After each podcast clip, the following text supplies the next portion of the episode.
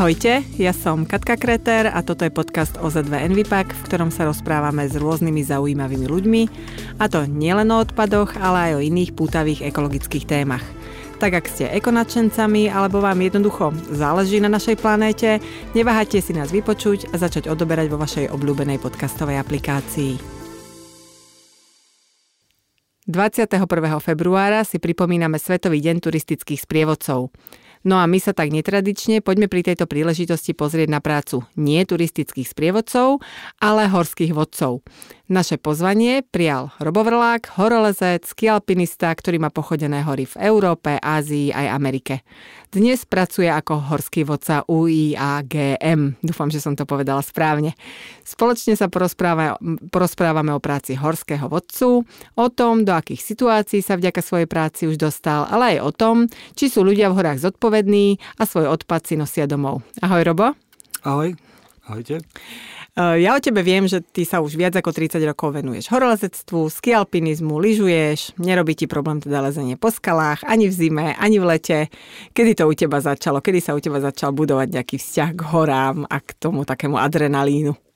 Začalo to, mal som myslím 12 rokov na základnej škole, kedy môj spolužiak eh, prišiel s nápadom, že či by sme teda nešli do horolezeckého oddielu eh, Bratislava James, tak e, musel som najprv presvedčiť doma rodičov, aby s tým súhlasili, lebo mama bola úplne vystresovaná. Nechcela mi to zase dovoliť a tatko povedal, že á, neboj sa, jeho to prejde za dva dní ako doteraz všetko. Vydržalo to cez 30 rokov. Takže tak to nejak začalo. Začali sme chodiť na tréningy, mali sme, mali sme kondičnú prípravu, mali sme e, teoretickú prípravu asi po roku a pol prípravy sme, zavi- sme išli na sústredenie do Tatier a začali sme sa venovať teda už aj nejakým tatranským výstupom ľahkým. Uh-huh. Ja sama teda sa pohybujem v tomto prostredí, mám veľa kamarátov horolezcov, tiež mám čosi odlezené v mladších rokoch a teda na sebe môžem povedať, že dnes každého nadšenca, lesca, človeka, kto miluje adrenalín sa stane horský vodca. Čo ťa viedlo k tomuto? Čo ťa viedlo zmeniť e, svoju prácu a začať sa venovať práci horského vodcu? Ja som nikdy neuvažoval o tom, že budem horským vodcom vôbec. Živil som sa náprv klasicky ako každý iný človek. Mal som nejaké svoje zamestnanie, nejakú malú firmičku, kde som robil. Popri tom som sa venoval stále lezeniu a skialpinizmu a po nejakom čase e, som si uvedomil, že už tá práca mi možno nedáva to, čo by som chcel. Už som bol z toho taký trošku unavený. Tak som si povedal, že čo keby som skúsil teda toho horského vodcu. Bolo to už fakt asi po takmer 30 rokoch, čo som sa teda tomu, tomu lezeniu venoval. A vyšlo to, podarilo sa to, bolo to teda dosť ťažké, ako vôbec splniť tie všetky predpoklady na to, aby ma prijali, aby som potom tie tri roky tam absolvoval všetky tie kurzy, urobil všetky skúšky, aby som získal tú licenciu. Bolo to, bola to úplne náhoda, náhoda, ako schalana zo sídliska bratislavského, zrazu je horský vodca, keď to niekomu poviem, tak pozera na mňa, či som OK. Kto môže využiť vlastne tvoje služby? Pre koho je vlastne určený horský vodca? Do akého terénu chodí s ľuďmi? Horský vodca je z pravidla určený do horolezeckého terénu rôznych obťažností, to je hlavne dané teda klientom. E, takisto sú to rôzne lokality a pohoria. A ďalej je to samozrejme do lyžiarských terénov, spravila samozrejme mimo rezortov, mimo vlekov, či už to je freeride, skialpinizmus alebo nejaké náročnejšie lyžovanie, alebo kombinované lyžovanie povedzme s lezením, že teda sa leze na nejaký kopec a potom sa ten kopec lyžuje dolu. A klientom môže byť de facto hoci kto, kto chce e, zažiť nejaký z týchto zážitkov niekde v horách, a má na to nejaké predpoklady, aspoň teda tie kondičné. Tie ostatné nemusí mať, nemusí mať znalosti, nemusí vedieť kopu veci, nemusí mať, nemusí ovládať žiadnu orientáciu, meteorológiu, nič nemusí vedieť, ale musí aspoň teda mať nejaké e, kondičné schopnosti a trošku takú nejakú, nazvime to výdrž v tých horách, že nie že po dvoch hodinách, teraz on to psychicky prestane zvládať a e, potom následuje otočka a ideme dolu a obidvaja sme z toho akurát tak, taký rozčarovaní. Mm-hmm, rozumiem, ako je to aj o hlave určite nielen o tých svaloch, že vydržať presne to tak, a vedieť, čo tak. očakávať. A ten mm-hmm. horský vodca by mu vlastne mal vedieť tú túru e, pripraviť alebo vybrať podľa tých jeho schopností. Čiže e, vlastne vyčítať z toho človeka, že čo chce a čo je schopný a podľa toho mu teda tú túru nejakým spôsobom vybrať. Sú určite miesta, kde je potrebný horský vodca, že to nie je o tom, že si človek povie, že potrebujem kamoša a vtedy si najmem služby horského vodcu, ale že niekde ma proste bez horského vodcu, pokiaľ nie som asi niekde registrovaná v nejakom klube, nie som sama horoleskynia alebo niečo podobné, tak ma asi nepustia a keby ma tam proste chytili, tak môže mať vážne problémy. Je to tak? Áno, je to tak. Je to asi hlavne teda Vysoké Tatry, Mm-hmm. Tam mimo značkovaných chodníkov by sa e, človek, ktorý nemá e, nie je členom napríklad horoleckého spolku James a nejde preukázateľne liesť obťažnosť väčšiu ako 3, tak nemal by sa pohybovať. Hej. No u nás na Slovensku, áno, u nás na Slovensku je to asi najprísnejšie, lebo to pohorie je najmenšie. Čiže je tam taký najväčší tlak v rôznych e, rovinách a ten človek, ktorý nemá vôbec žiadne skúsenosti, eh, ani nechce sa stať horlescom, ani nikým podobným, ale chce ísť na ten kopec, tak áno, zostáva mu jediná možnosť zobrať si toho horského vodcu. Mm-hmm. Rozumiem. No ty si okrem teda Slovenska pochodil samozrejme aj Dolomity, Kaukáz, Yosemite, Cordillera Blanca. Čo ešte? Čo si tam vlastne robil? Dovolenka, lomka, práca? A nie, nie. Väčšinou e, alebo teda e, boli sme tam hlavne kvôli tomu, aby sme buď niečo vyliezli, alebo niečo zlyžovali, alebo nejaká kombinácia. E, áno, niekto to volá dovolenka, ale neviem, či by úplne chcel takúto dovolenku zažívať. Jim Bridwell povedal, že moja dovolenka je vaša najväčšia nočná mora, tak pre niektorých ľudí by to bolo asi takto. Takže vždy sme niekam vyrazili, vycestovali v rôznom E, s rôznymi ľuďmi a snažili sa niečo vyliezť, nejaký športový výkon podať. A samozrejme nie vždy všetko nám vyšlo, niekedy to nevyšlo vôbec, niekedy to vyšlo lepšie, niekedy sa veci proste podarili, ale taký je život. Keby všetko furt vychádzalo, tak by nás to asi nebavilo. Mm, a keď sa pozrieš na svoju klientelu, ja viem, že to subjektívne a ty si jeden človek, ktorý má samozrejme nejakú obmedzenú tú klientelu zatiaľ. Uh, o čo je najväčší záujem? O čom ľudia vyslovene mm, vôbec tvojich klientov? Pravdepodobne podľa tvojej otázky súdim, že nemáš len slovenských klientov, ale aj zahraničných klientov. Ano, a keby ano. si to možno aj porovnal a povedal, že čo chcú Slováci, kam chcú ísť, čo chcú zažiť, dávajú si možno nereálne ciele, alebo je niečo, že a toto je na istotu, ten chce ísť na gerlach? No, tak na Slovensku ten typický slovenský klient e, v lete chce samozrejme gerlach, pretože je to najvyšší kopec. E, veľmi podobne to je aj v iných krajinách, v alpských ten bežný klient e, chce ten najvyšší vrchol tej krajiny. Hej, tie sú najžiadanejšie. A v zime, v zime je to spleť čoho možného. E, chcú tí ľudia gerlach výrazne, výrazne menej. Hej, tých dopytov to je desatina, možno ešte menej ako, ako v lete.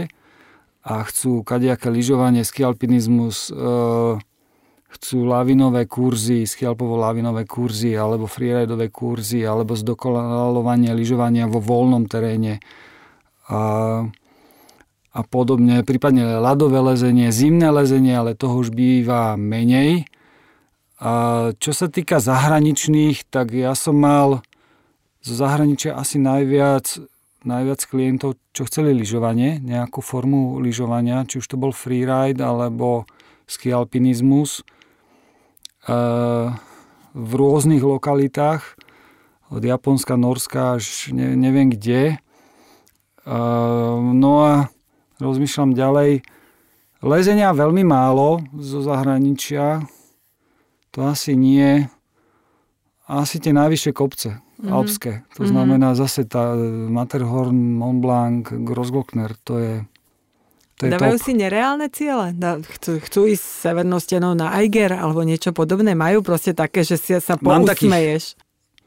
Je to možno nereálne v tom danom momente, keď mi to povedia, ale, ale zase je, je reálne ich tomu doviesť. To znamená, že musíme spolu chodiť, musíme chodiť e, častejšie a musí tam byť nejaká príprava a keď vidím, že je tam nejaký progres, tak áno, je reálne s nimi potom aj takúto nejakú vec e, vyliesť, ale ten človek musí do toho investovať kopu času a samozrejme aj financií a aj, aj nejakej vlastnej prípravy E, veľa vecí musí obetovať a, a potom sa dá, dá sa naozaj posunúť. Mám niekoľko takýchto klientov, s ktorými sa posúvame ďalej a ďalej a proste lezieme ťažšie a ťažšie veci.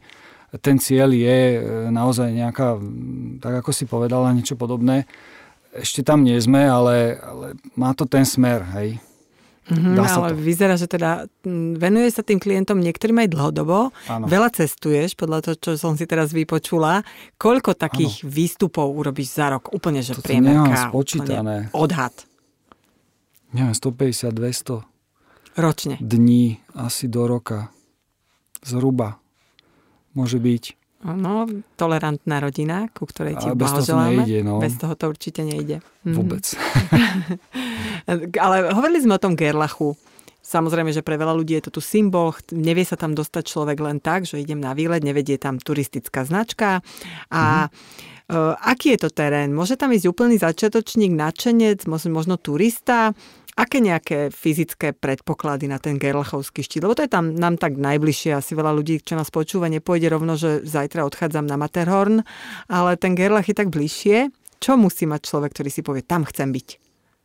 Tak je rozdiel, či tam chce ísť samozrejme sám, alebo teda zobere si toho horského vodcu. Keď chce ísť sám, tak musí ovládať toho podstatne viac. Mal by si vedieť zhodnotiť vôbec by mal vedieť zhodnotiť, či na tú túru má schopnosti fyzické, či dokáže uh, si vysledovať nejaké rozumné počasie a podmienky, či je schopný sa tam orientovať aj v zhoršenom počasí, alebo keď tam príde búrka, aby bol schopný odtiaľ zostúpiť a uísť, uh, aby sa mu nič nestalo. Čiže musí toho, keď chce ísť sám, musí toho vedieť výrazne viac a teda mal by byť, mal by byť členom nejakého alpského klubu, mal by mať, alebo horolezeckého klubu, mal by mať všetky tieto znalosti, čo som povedal, a mal by liesť cestou ťažšou ako 3, keď mm-hmm. sa má dodržať litera e, vyhlášky v Tatrách. Pokiaľ ide s horským vodcom, tak asi prvorada je kondícia, pretože technicky to nie je nejak veľmi náročné, je to 1000 metrov vertikálnych e, horolezeckého terénu obťažnosti 2 až 3. E, zo Slejského domu sa začína aj chodníkom a potom začína sa velickou probou zväčša z pravidla až na vrchol a zostupuje sa Batizovskou dolu a zase sa ide chodníkom naspäť na Slejský dom. Čiže mal by mať hlavne kondíciu na to, mal by byť schopný vydržať 6 až 8 hodín v nejakom kontinuálnom výkone, mm-hmm. v rovnomernom tempe, bez nejakého nadmerného zastavovania sa, e, pitia, jedenia a podobne. A nemal by mať nejaké fóbie z výšky, z pohľadu do doliny a podobne. E, čiže mal, mal by byť ako psychicky OK mentálne, aby proste nechytil tam nejaké katastrofálne panické, pata, áno, panické strachy a podobne. Aj to sme už mali. a neviem, to sú asi také hlavné uh, asi také hlavné dve požiadavky, nenapadá ma nič iné. No tak mal by mať nejakú výbavu, hej, ktorú máme, napríklad my to máme na webe popísané, že teda, aké by mali byť topánky, nejaké to oblečenie, batoh a tak ďalej, ale to je asi najmenší problém, proste si to človek kúpi alebo sa s nami poradí, čo by mal mať aj pred tým výstupom. Nestávajú sa ti tam klienti, ktorí chcú ísť v platenkách? Stáva sa všetko možné, úplne katastrofálne story, že prídem na Sliesky dom a zbadám človeka, ktorý má otejpované celé to pánky, lebo sa mu deň predtým rozsypali, pretože boli 10 rokov v skrini a podrážky mu vysia a keď sa vraciame potom na Sliesky dom po túre, tak už ide pomaly bosý, pretože mu všetko z týchto panok odpadne ale Môžeš ty chcú... povedať, že tak toto nie, toto si Áno, nevezme na triko? Povedať, samozrejme. Môžem mm. to povedať. Uh, čokoľvek mu chýba a je to ohrozenie mňa a jeho. Hej. Môžem, samozrejme, pokiaľ to vyzerá, že tá bota by to mala vydržať, tak dobre, môžem si povedať OK. Skúsime to, ale pri prvom vážnejšom probléme ideme dolu okamžite. Tak v platenkách to úplne nie, ale skúšajú ľudia v kaďakých teniskách a v krátkých nohaviciach, v chladnom mm. počasí s minimalistickými batúškami, v ktorých nie je skoro vôbec nič. Stanú, povedzme, v práci od klávesnice s nulovou prípravou a tréningom a myslia si, že teda to zvládnu a neprídeme ani po velickú próbu, pretože je to pre nich príliš veľa. Hej. Treba mať nejaký taký zdravý, rozumný prístup k tej príprave, aby ten človek bol trošku rozchodený, aby v Tatrach absolvoval na, e, po tých otvorených chodníkoch nejaký ten vrchol, aby tam neprišiel úplne s nulovou prípravou. Mm-hmm. Ako niekto samozrejme je toho schopný, hlavne asi tie nižšie ročníky, ale e, nie každý je schopný vstať do klávesnice a ísť. Aký, a aký, taký, aký taký výstup bol s nejakými klientmi? Alebo možno aj pre teba osobne taký najnáročnejší, čo ti zostal? Možno nemusí to byť, že úplná výstraha, ale že toto sme sa zapotili, alebo niečo, možno aj osobné naozaj, že ty si to naznačil, že skúšali sme všeličo a niečo vyšlo, niečo nevyšlo. A tak to nebolo s klientami. Keď, mm-hmm. keď skúšam, tak neskúšam s klientami. Mm-hmm. Hej, to mhm. si nemôžem dovoliť. No mali sme... Mali sme s kolegom asi niekoľko takých, e, asi, asi tie alpské vyššie kopce, kedy sme mali nejaký viacdňový program, kde sme ich pripravovali, tých ľudí, e, na ten výstup, bola to aklimatizácia, či už na výšku, alebo vôbec na, na ten pohyb e, v tom teréne, aby to technicky zvládali. A po tých niekoľkých dňoch e, takéto prípravy už tí ľudia mali toho dosť, no a keď sme išli na ten, na ten kopec, tak e, tam sa to naplno prejavilo, mm. ešte sa dosť výrazne zhoršilo počasie, prišiel front o dosť skôr a proste nás to v plnej kráse chytilo tam, kde by sme to najmenej chceli tak bolo to veľmi šťavnaté potom. Myslím si, že tí ľudia si to pamätajú dodnes, ale všetko to dobre dopadlo, bez problémov tí ľudia sa, sa trošku museli zaťať, museli trochu zabojovať, hej, lebo tam sa nedá, že ja tu ostanem teraz a čo, zmrznem, alebo čo tam mm. budem robiť. Takže zabojovali, a dopadlo to dobre a dneska sa tomu spolu smejeme, ale vtedy to bolo také, no, tvrdšie. Ale niekedy ten človek proste musí zabrať. Ako mhm. my, ako my sa s tým človekom, v podstate s neznámym človekom ako vodcovia naviažeme na jedno láno a zdieľame všetko dobré aj zlé na tom kopci, všetko, čo nás tam stretne.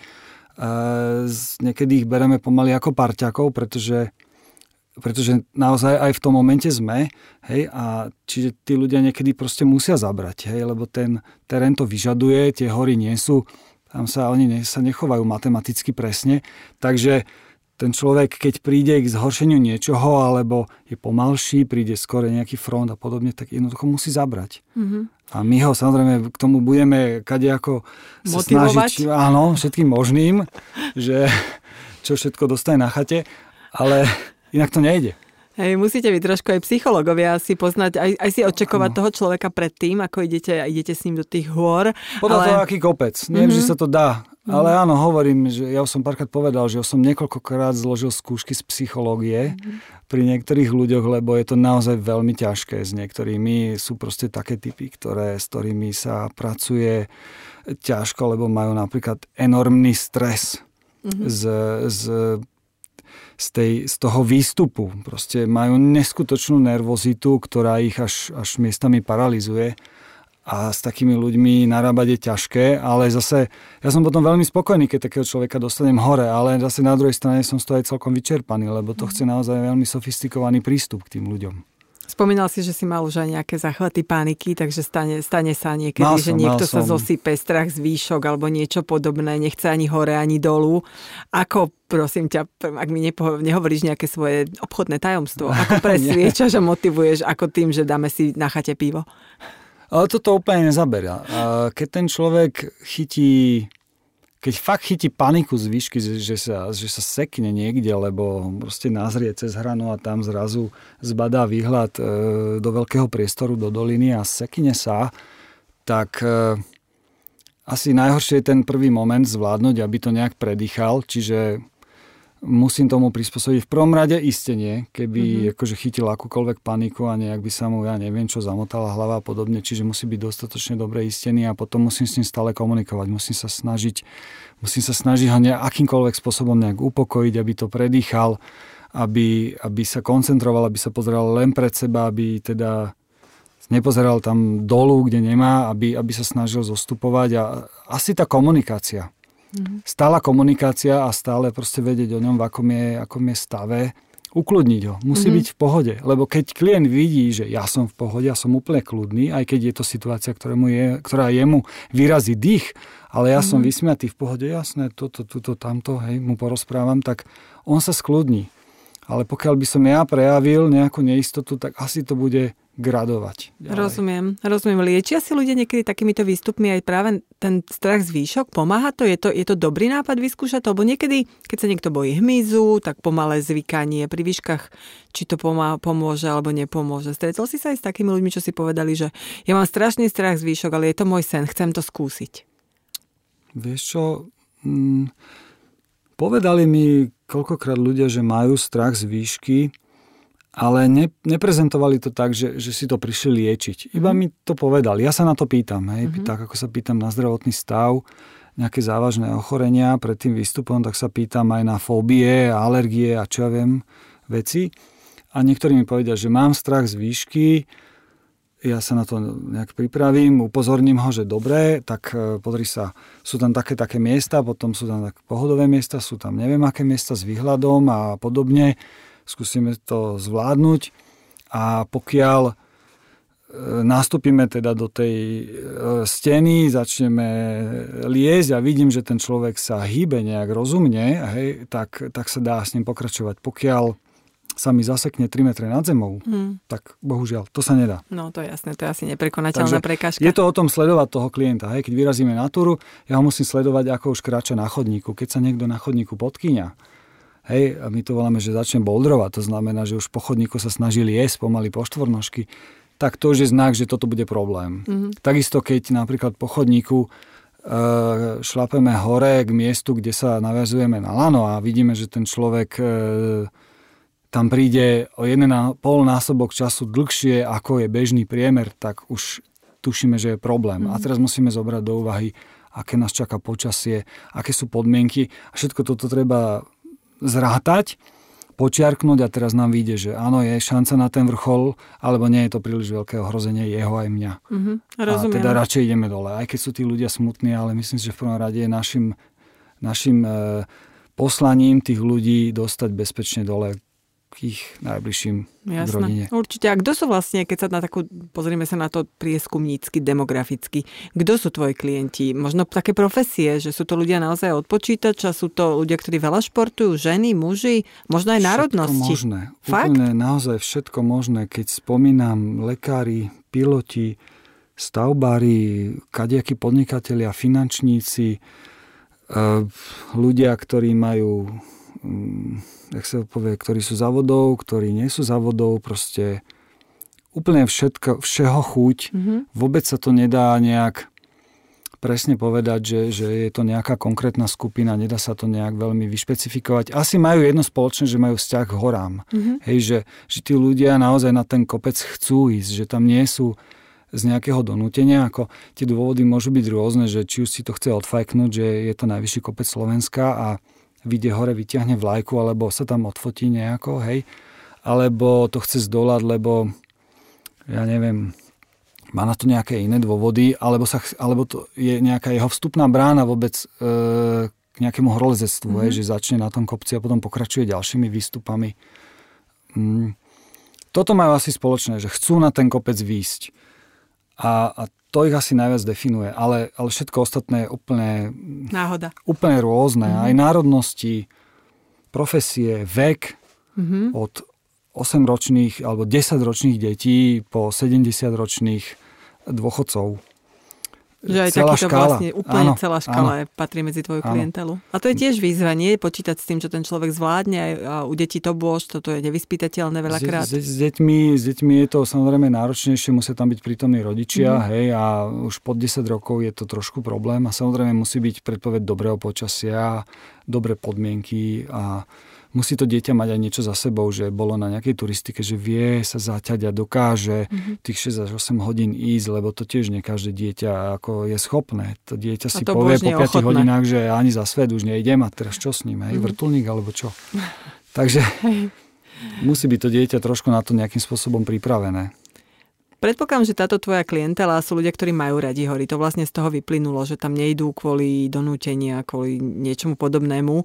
A mm, aj to správanie v horách asi u ľudí, ktorí majú radi hory, ktorí tam nejdú si s kamarátmi vyhodiť z kopitka a podobne, tak je nejaké zodpovednejšie ako, ako bežné, bežná populácia. My vo ZVN pak napríklad uh, okrem iného sa venujeme aj téme voľne pohodeného odpadu, ktorý teda mhm. nie je len v mestách, v obciach, ale veľmi často často aj v horách. A spustili sme aj iniciatívu Vezmi si ma, už nejaké 3 roky dozadu je to, mm-hmm. ktorá motivuje ľudí k tomu, aby nehádzali na zem odpad, ale dokonca aj na to, aby ten odpad zo zeme pozdvíhali po tých, ktorí ho robia, ktorí odhadzujú tie veci na zem. A je to aj problém ten, že ľudia si ani neuvedomujú niektorí, koľko sa taký odpad v prírode rozkladá, že proste odhodia špak z cigarety a že ten tam si myslia, že to sa rozloží raz, dva a pritom je tam proste niekoľko rokov, lebo obsahuje plast. A stretávaš sa vlastne s takým nejakým mm, nie príjemným vzťahom k životnému prostrediu aj v zahraničí, alebo je to taká tá naša slovenská špecifickosť, že tu máme proste viac ľudí možno v tých menších horách a je tu väčší neporiadok? No, ako u mojich klientov, s tými, s ktorými chodím po tých horách, tak zatiaľ som sa nestretol, že by niekto eh, vedome odhodil nejaký odpad alebo niekde ho nehal, lebo tak ako som povedal, tí ľudia tam prichádzajú, pretože majú tie hory radi a chcú tam hore na ten vrchol výjsť, takže nemajú, nemajú takéto chovanie, že by, že by tam naozaj niečo len tak nehali, zahodili. To, to sa teda spomedzi mojich klientov, ktorých som zatiaľ zažil za, za, tie, za tých niekoľko rokov, tak e, toto sa mi nestalo. Nachádzam v horách samozrejme kadejaký odpad. Sú to, či už sú to zabudnuté veci, mm-hmm. ako jedna rukavica, čapica a podobne, čo mm-hmm. naozaj ľudia zabudnú nevedomky, alebo im niekde niečo spadne. Z batoha vypadne a podobne. Z batoha alebo flašky vypadnuté, mm-hmm. hej, plastové, kde je, sú buď plné, alebo stále je tam voda, hej, to by tam nikto nenehával len tak. Mm-hmm takéto veci nachádzam. Samozrejme z toalet, hej, a mm-hmm. zo smrkania, kadejaké vreckovky povypadávané, hej. Ehm, to nachádzame, sem tam nejaké špaky, ale to je také malé, že to zapadne pomedzi skaly, takže to je vidno, vidno málo. Ale rozdiel Slovensko a zahraničie, ja som si nevšimol ako medzi to, medzi tými ľuďmi, ktorí chodia do tých hôr a sú teda tam hore, nehovoríme, nebavíme sa teraz o podhorí, ale tí ľudia, ktorí teda chodia tam do hôr na, za nejakou aktivitou, nestretol som, ani som si nevšimol nejaký výrazný rozdiel. Hej. Tatry sú malé a všetko je tam mhm. veľmi koncentrované. Hej. Takže tam, kde je veľa ľudí a sú koncentrovaní tí ľudia, tak samozrejme všetkého tam bude viacej. Nemusia tí ľudia hneď vedome odhadzovať ten odpad, ale proste tam bude, pretože pretože je nejaké, nejaká pravdepodobnosť aj z nejakého straty dačoho, čo ten mhm. človek má pri sebe a keď je tam veľké množstvo ľudí a nejaké percento tie veci stratí, tak potom tie veci tam sú. Mhm. Zažil som zase v Tatrách, ja neviem, popri niekde dole, ale hlavne nižšie v údolí, že boli tie kontajnery fakt preplnené, že sa to z nich sypalo, hej, potom to lákať zver a podobne, hej. Čím to je spôsobené?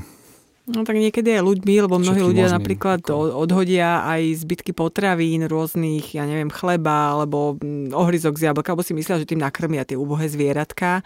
Asi neuvedomia, že tie zvieratka potom prídu k tým chodníkom. Hey, ale rozdiel, trošku, rozdiel je medzi takými mhm. turistami mm. a povedzme takými nedelnými výletníkmi, ktorí mm. sa mhm. idú fakt len náhodou niekde prejsť. E, sú to takí ľudia, ktorí prichádzajú za takým skorej nazvime to nejakým wellnessom do tých hôr a potom sú takí, ktorí chcú teda podať nejakú aktivitu, nejaký výkon, hej, ktorí chodia teda s nami, mm. ako s vodcami a pri týchto som si takéto chovanie nevšimol, že by ako krmili zver alebo by niečo niekde náschval nehávali. E, ja musím povedať, že ja neviem, tí ľudia, ktorí chodia s nami, tak tak sú, možno som idealista, ale sú iní, aspoň podľa toho, čo vidím. Proste Odráža to asi to aj ten vzťah k prírode, k ano, tým horám ano. a že nie, nie je tam náhodou. Že chce tam ísť, ano. vie, prečo tam ide, nie, nie, nie, nespráva sa rovnako ako v meste lebo vie, že v horách... Neviem, ako sa správa v mhm. meste, ale v tých mm-hmm. horách sa títo ľudia tak nesprávajú. Keď niečo stratia, no tak to stratia náhodou a keď my sme tam na druhý deň, no tak to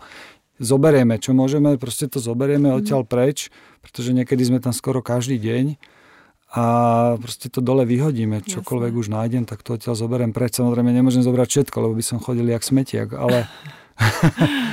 ale čo sa dá, to vezmem. Hej? A tým vodcom naozaj na tom záleží, aby ten kopec bol čistý, lebo oni tam chodia, tam žijú, mm. žijú v tom prostredí a oni nechcú, aby to tam vyzeralo nejak nepekne, Jasne. aby tam boli nejaké odpady a podobne. Dobre, tak ak už vieme, že takýto neporiadok tvoji klienti nerobia, ale vo všeobecnosti akí sú? Počúvajú ťa, dajú na tvoje rady, nie sú múdrejší ako rádio, ako sa hovorí, že s čím si sa stretol? Naozaj, keď povieš, že ďalej nejdeme, lebo alebo Vieš teraz čo? by sme mali, či, sú, či vlastne berú ťa ako autoritu v tých horách? Vždy to závisí od toho konkrétneho vodcu. Ten vodca by si mal nenásilne nejak v podstate vynútiť tú autoritu, mm. ak to teda inak nejde, ale nemalo by to byť samozrejme nejakým násilím alebo nejakými nevhodnými, e, nejakým nevhodným vyjadrovaním. A mal by vystupovať e, kamarátsky, ale zase na druhej strane nemal by sa nehať ovplyvňovať klientom e, v akomkoľvek ohľade, že toto urobíme tak, toto urobíme mm. onak, hej, pokiaľ, hlavne pokiaľ by sa to malo dotknúť nejakej bezpečnosti. Možno nás posluchači teraz, ktorí nás počúvajú, tak, eh, tak nie všetci si trúfajú a chcú ísť do týchto veľkých hôr, ale mnohí majú možno radi turistiku, idú do Tatier, majú to ako takú dovolenku letnú, idú tam podľa pravidiel, idú len na chodník. Napriek tomu sa stretávame s ľuďmi, ktorí sú neúplne dobre vystrojení v horách, aj keď idú iba na výlet, na niektorú z chát tatranských, čo by nemalo také základné chýbať turistovi zodpovednému, ako by sa mal správať v horách. Také odporúčania naozaj pre, pre bežného človeka, ktorý má tú kondíciu, vie, že ten výlet vydrží, ale proste nepôjde asi s igelitkou. Tak s igelitkou nie je úplne najlepší nápad ísť. tak asi, keď sa bavíme, že teda je zdravý, že je schopný zvládnuť tú túru, že si vybral nejaký reálny cieľ, nejakú chatu alebo nejaký voľne dostupný vrchol, povedzme v Tatrách, tak e, mal by mať mal by mať v prvom rade nejakú vhodnú obu, to znamená najlepšie nejakú vyššiu členkovú obu s dobrou podrážkou, s dobrým dostatočným gripom. To znamená, že tá podrážka sa dobre chová na skalách, aj povedzme zamokra. Mal by mať oblečenie v každom prípade by to malo byť e, oblečenie, v ktorom sa mu dobre hýbe v tých horách, ktoré dokáže e, odsať pôda od nejako odvetrať. E, mal by mať nejakú vrstvu nepremokavú, ideálne aj hore, aj dolu, keby začalo pršať, čiže v batohu niečo takéto mať. E, nejaké jedlo, pitie so sebou, nemusí toho byť kvantum, ale určite niečo mať so sebou. Dobrý by bolo, keby mal so sebou v prípade, že by ho chytili nejaké krče alebo nejaké, nejaká nevoľnosť alebo niečo podobné, tak aspoň nejakú základnú výbavu, nejakých, nejaký, nejakú lekárničku s nejakým magnéziom a podobne. Pre istotu by mohol mať čelovku v prípade, že by náhodou niekde ho zachytila, chytila tma. Mal by mať určite nabitý mobil a mal by vedieť, komu volať v prípade nejakého, nejakého problému alebo zranenia Mal by mať mapu, mal by teda vedieť, kde ide, mal by vedieť sa orientovať v tom teréne na tých turistických chodníkoch, to zase na Tatrak nie je až taký veľký problém. To značenie je výborne na Slovensku urobené, hej, všade sú smerovníky, tie značky sú dostatočne nahusto po, pozdĺž tých chodníkov až tam. Ehm, rozmýšľam, čo by mal mať ďalej. No tak my doporučujeme mať nejaké tenké rukavice, keď sa bavíme o lete, tak pre istotu slnečné okuliare, hej, v prípade nejakého silného slnka, krém na tvár, aby nezhorel, mm. nejakú čapicu, alebo aj so šiltom, keď je silné slnko alebo príliš teplo. Samozrejme, ten objem oblečenia by mal prispôsobiť e, ročnej dobe a teda teplotám. ale niečo nepremokavé by tam malo byť vždy. Mal by si vždy pozrieť predpoveď pred tým, ako ide, aby nešiel do zlého počasia alebo nejakých zlých podmienok. Prípadne, ak je to v zime, tak stránka horskej služby. Hej, pozrieť si lavinovú situáciu a podobne a neviem, čo no, ešte za mňa ešte, aby som pridala, že určite mať vrecuško na odpad, ak tam nejaké vznikne, ak zjedia, čo si doniesli, ak vypijú, čo si doniesli, aby to mali kam dať a zniesť Áno. naspäť dolu, pretože tam nie je upratovacia služba a kvôli zvieratám a kvôli tomu, že nie je možné tam mať ten servis, nie sú tam spravidla ani smetiaky na ten odpad, že to je, to je pravda, to je pravda. Samozrejme, nemusí mať na to špeciálne vrecuško, proste to niekde dá do batohu, mm. hej keď má nejakú desiatu, tak predpokladám, že to má v nejakej igelitke alebo malém alebo nejakom sáčku, tak mm. potom ten sáčok je využiť na ten odpad, kde to proste dá. A čo si na tú chatu donesie, alebo ty do, na ten vrchol, na ten kopec si donesie, tak to by si mal potom aj e, všetko zo sebou odniesť, nenehávať to v tej prírode. Jasné. Lebo to, to tam bude dlho. Áno, to sú základy. A, poďme sa ešte teda na záver ako poslednú otázku pozrieť do budúcnosti spoločne. Čo sú také tvoje uh, sny, kde máš, ako sa hovorí, zaseknutý čakan, zavesený batoh, že to by som to ešte, to by som ešte chcel, o tomto snívam, tam by som sa chcel pozrieť alebo vrátiť. Uh, určite by som sa určite by som sa chcel vrátiť do Yosemitov, E, samozrejme Šamony, to úplne bez debaty, tam mám, ak sa my horlosti hovoríme, že keď, keď niekde sa mi niečo nepodarilo vyliesť, tak tam mám zavesený pytel, tak tam mám pár pytlov rozvešaných, kade tade, aj v Osemitoch mám niečo zavesené. Um, teraz sa chystáme na jar na expedíciu na Denali, tak to je taký najbližší cieľ, tam by som bol veľmi rád, keby nám ten plán vyšiel, čo sme si dali za cieľ. A ďalšie plány, um, asi tieto, čo som vymenoval, uvidíme, ako to pôjde ďalej. Ako nie, nie, nie je dobre mať zase veľké oči, ale hlavne asi, aby bolo zdravie pri tom objeme toho vodenia a toho pohybu v horách, aby neboli žiadne zranenia to v prvom rade a potom tieto ciele, čo som vymenoval, pomalinky pozvešávať tie pytle, ktoré sú rozvešané kade tade po svete. Hej, takže želáme ti určite, nech sa ti postupne tie, tie pytle batohy zve, podarí zvesiť jeden Ďakujem. za druhým. A budeme ťa, budeme ťa sledovať, ak to vie, možno sa vráti, že porozprávaš nám ešte niekedy v budúcnosti o nejakých nových zážitkoch a čo sa podarilo, aj možno nie ako horskému vodcovi, ale aj osobne vo v tvojom výkone a v tvojich, v tvojich plnených snoch. E, ja ti veľmi pekne ďakujem za rozhovor. Ďakujem aj ja. Ďakujem aj vám, že ste nás počúvali a ak sa vám náš podcast páči, budeme radi, keď si nás vypočujete aj na budúce. Prípadne nás začnete odoberať na Spotify či inej podcastovej platforme, aby vám neunikli žiadne nové epizódy.